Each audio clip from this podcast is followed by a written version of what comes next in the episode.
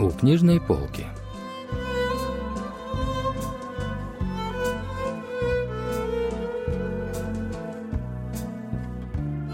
Рассказ «Продавец кистей чернил» писателя Хван Сунвона.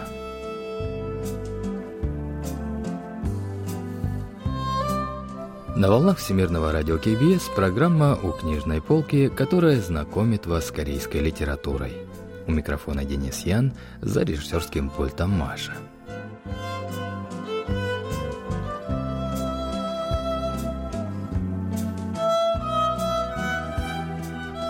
Рассказ «Продавец кистей и чернил» писателя Хван Сунвона был опубликован в 1955 году.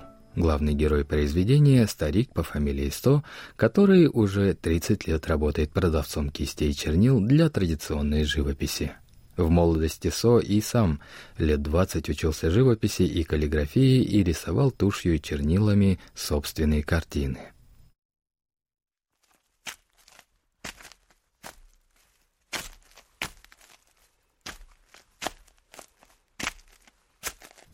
Весной и осенью старик Со ездил в горную деревушку довольно далеко от родного Ульчина.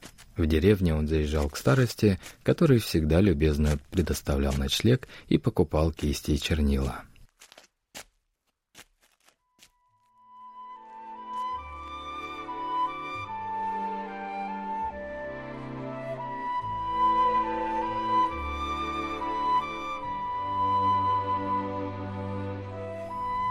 Прошлом пожилой староста покупал кисти и чернила, чтобы приобщить каллиграфии сына или внука. Но после государственных реформ вместо конфуцианских школ стали открываться обычные школы, и планы по обучению потомков каллиграфии исчезли за ненадобностью. И все же староста не терял надежды воспользоваться кистями и чернилами сам. Каждый раз, останавливаясь у старосты, старик Со расписывал буквами настенные свертки или делал зарисовки благородных изображений.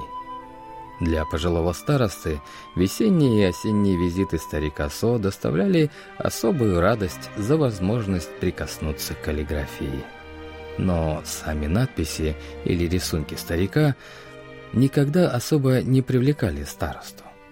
Его словно радовал и успокаивал сам факт того, что изображения были написаны кистями и тушью. После ухода старика староста часто еще раз раскрывал нарисованные изображения и неодобрительно качал головой. Ничего особенного. С возрастом он рисует только хуже. Изображения Со, который учился каллиграфии и живописи около 20 лет, никого не оставляли в восторге.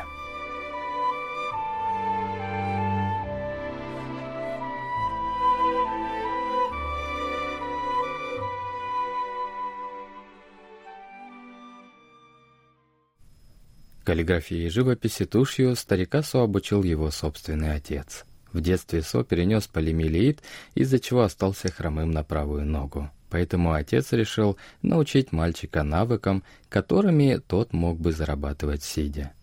В те времена каллиграфия и живопись тушью считались благородным занятием, приносящим стабильный доход. В детстве Со брал индивидуальные уроки у учителя, но через какое-то время обнаружилось, что особого таланта у мальчика нет. Учитель говорил, что бывают случаи, когда талант все же проявляется позже, но у юного Со этот момент так и не наступал, даже после смены нескольких педагогов.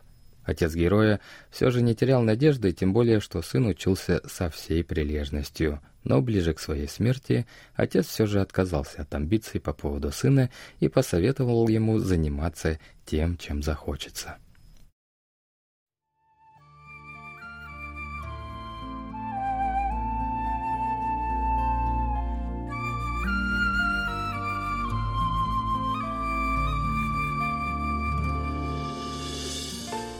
После смерти отца финансовое положение семьи сильно ухудшилось. В надежде заработать герой сначала продавал на рынках свои рисунки, но торговля не шла. После долгих раздумий он начал продавать кисти и чернила, скитаясь по разным местам. Конечно, это было не самое удобное занятие для человека с больной ногой, но ничем другим он заниматься не мог.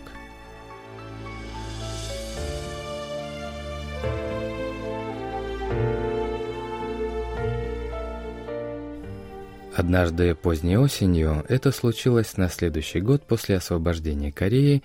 По дороге из города Каннына старик Со попал под дождь.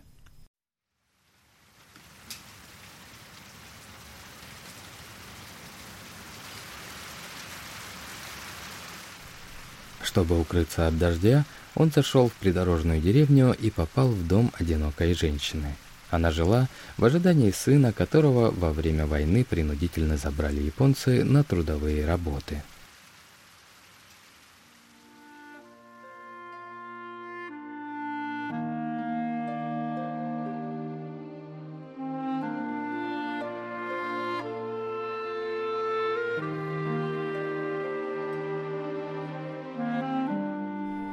После ужина пожилая женщина заговорила о сыне. В том году ему исполнилось 22 года. До того, как его забирали, он был помолвлен с девушкой, но этой осенью она вышла замуж за другого, не в силах больше ждать. Женщина переживала, что к тому моменту, когда вернется сын, уже может и не остаться свободных девушек.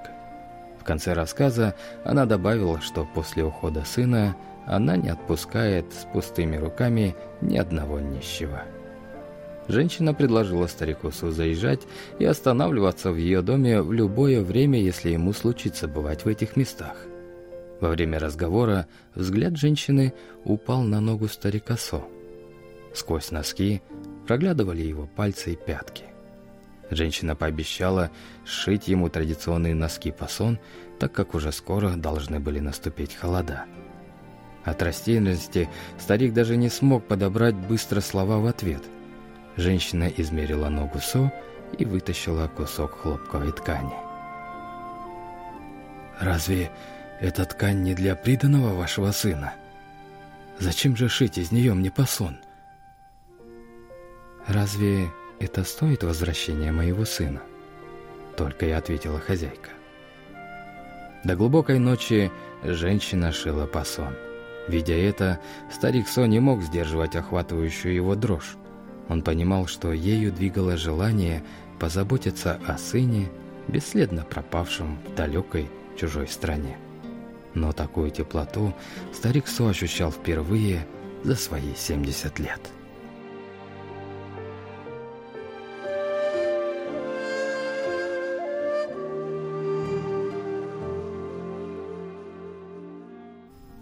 На следующий день, собираясь в дорогу, старик Со подарил женщине рисунок с изображением дикой сливы. Та бережно положила его в укромное место, чтобы позже повесить в комнате молодоженов, когда вернется сын. Старик же бережно взял сшитые для него носки и аккуратно положил поближе к груди. После этой встречи, проезжая мимо этой деревни, герой каждый раз интересовался у соседей делами женщины и ее сына. Соседи говорили, что сын до сих пор так и не вернулся. Герой искренне желал, чтобы сын женщины поскорее вернулся и повесил бы в спальне подаренную картину. Тогда же старик пообещал себе, что если сможет нарисовать рисунок лучше, то обязательно вернется к женщине и поменяет рисунок на новый. А до этого времени он никогда не заходил к ней лично. Ему казалось, что он будет пользоваться ее добротой. Однажды старик Со, в очередной раз остановившись у знакомого старосты, поинтересовался, почему японцы не возвращают принудительно призванных корейцев. Но, к его удивлению, староста ответил, что люди возвращаются, и, в пример, привел двух жителей из своей деревни. Староста даже сказал, что все, кто только мог вернуться, уже давно вернулись. Старик Со лишь промолчал в ответ.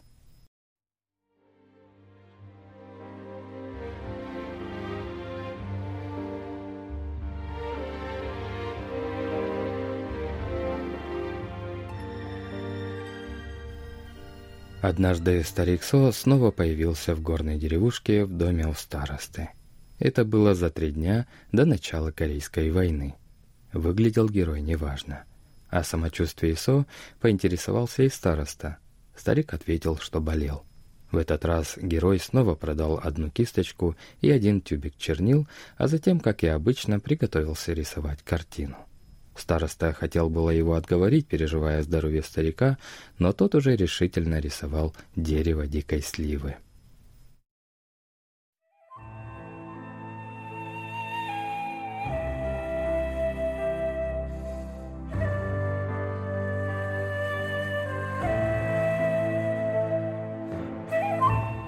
Староста был поражен видом старика Со. Его темно-желтое лицо теперь горело. Глаза блестели, словно у него был жар. Кисточка в его руке ровно и плавно вздрагивала. Староста решил, что старик еще болеет, и посоветовал закончить на сегодня, но случайно, переведя взгляд на рисунок, староста не поверил своим глазам. Цветы на старых скрученных ветках нарисованной дикой сливы дышали и двигались. Староста подошел к рисунку поближе. Теперь рисунок выглядел совершенно обычно, не лучше и не хуже прежних работ старика.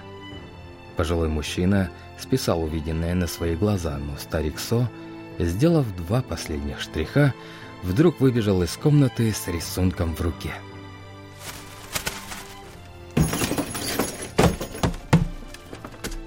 «Это... это он! Это он!» Именно этот рисунок я уже давно хотел нарисовать.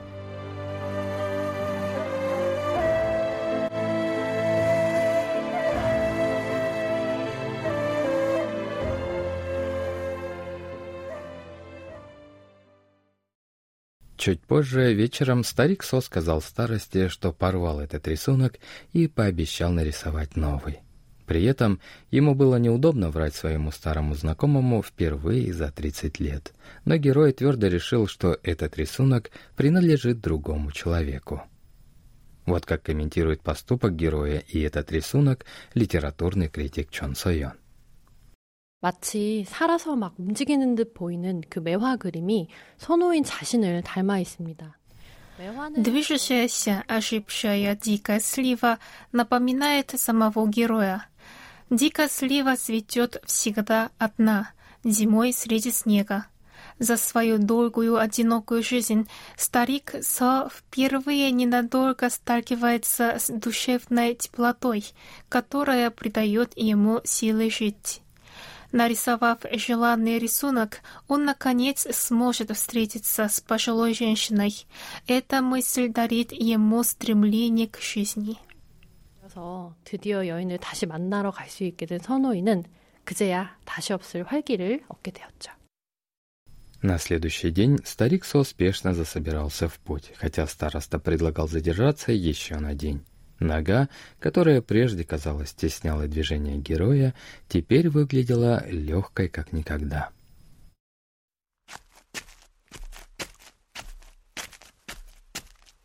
Уже недалеко от города Самчока герой узнал, что началась Корейская война. В сторону Каннына людей теперь не пускали, поэтому старик Со вынужден был задержаться на несколько дней.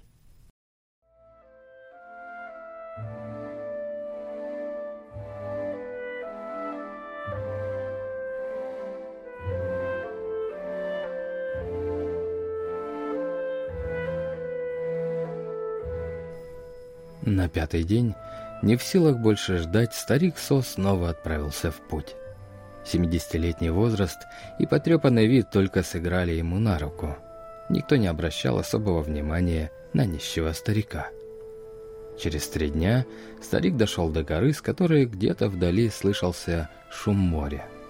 Волоча за собой ногу, Со обогнул гору, но потом остановился как вкопанный. Сначала он не поверил своим глазам – это было совсем не похоже на деревню, в которую он направлялся. В этой маленькой деревушке было совсем немного домов, но даже среди них не осталось ни одного строения, сохранившего свой облик. Даже ивы у входа в деревню стояли наполовину сожженными желтого цвета. По всей видимости, налет был и здесь. Две разбитые грузовые машины лежали перевернутыми посреди дороги. При виде всего этого старик Со почувствовал слабость в ногах и рухнул на землю прямо на месте.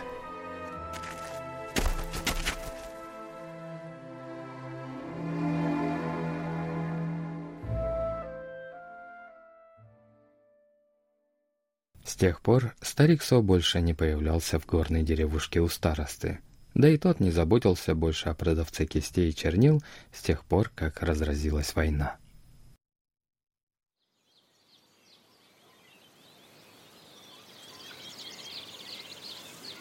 Однажды весной, тогда стояла самая прекрасная погода, один из жителей горной деревушки по дороге домой обнаружил тело неизвестного нищего.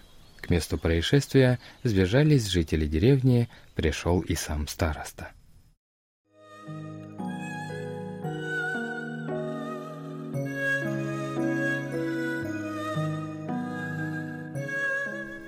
Было очевидно, что смерть сразила старого нищего прямо на дороге. Вдруг старости показалось, что он уже где-то видел котомку этого бедняги. Он глянул внимательнее и понял, что это никто иной, как старик Со. Староста попросил развязать котомку погибшего. Там лежали непроданные кисти и чернила, а также какой-то предмет, тщательно завернутый в бумагу.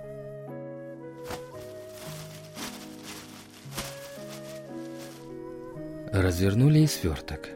В нем оказалось немного денег и совершенно новые носки по сон. Еще там нашли короткую записку с просьбой.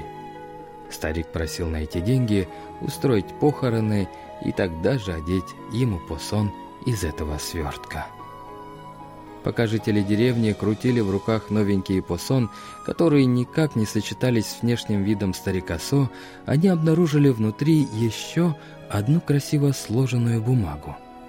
На бумаге была нарисована дикая слива, которую однажды старик Со нарисовал в доме старосты и выбежал из дома как сумасшедший.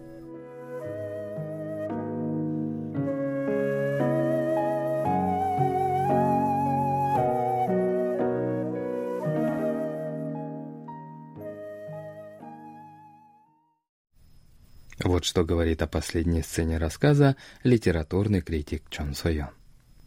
선호인은 여인이 만들어준 그 버선을 끝내 신지 못했습니다. 아마도 걸작을 Старик Со так и не смог надеть посон, который шила ему пожилая женщина. Возможно, он хотел сначала отблагодарить ее своей удачной работой, но так и не смог осуществить намерение до самой смерти. Сама возможность передачи подарка теперь была утрачена. Старик Са встретил смерть в одиночестве. Никто им не интересовался, как не интересовались и его чернилами с кисточками. Он был покинут всеми, как цветок дикой сливы. Даже человека с такой тяжелой жизнью война безжалостно лишила маленькой крупицы теплых отношений. Думаю, именно это хотел передать автор в образе простого человека, хранившего свой крохотный кусочек тепла, несмотря ни на что. 모습과 그들의 작고 다정한 유대마저도 앗아가 버리는 전쟁의 차가움을 내내 대비시켜서 긴 여운을 남깁니다.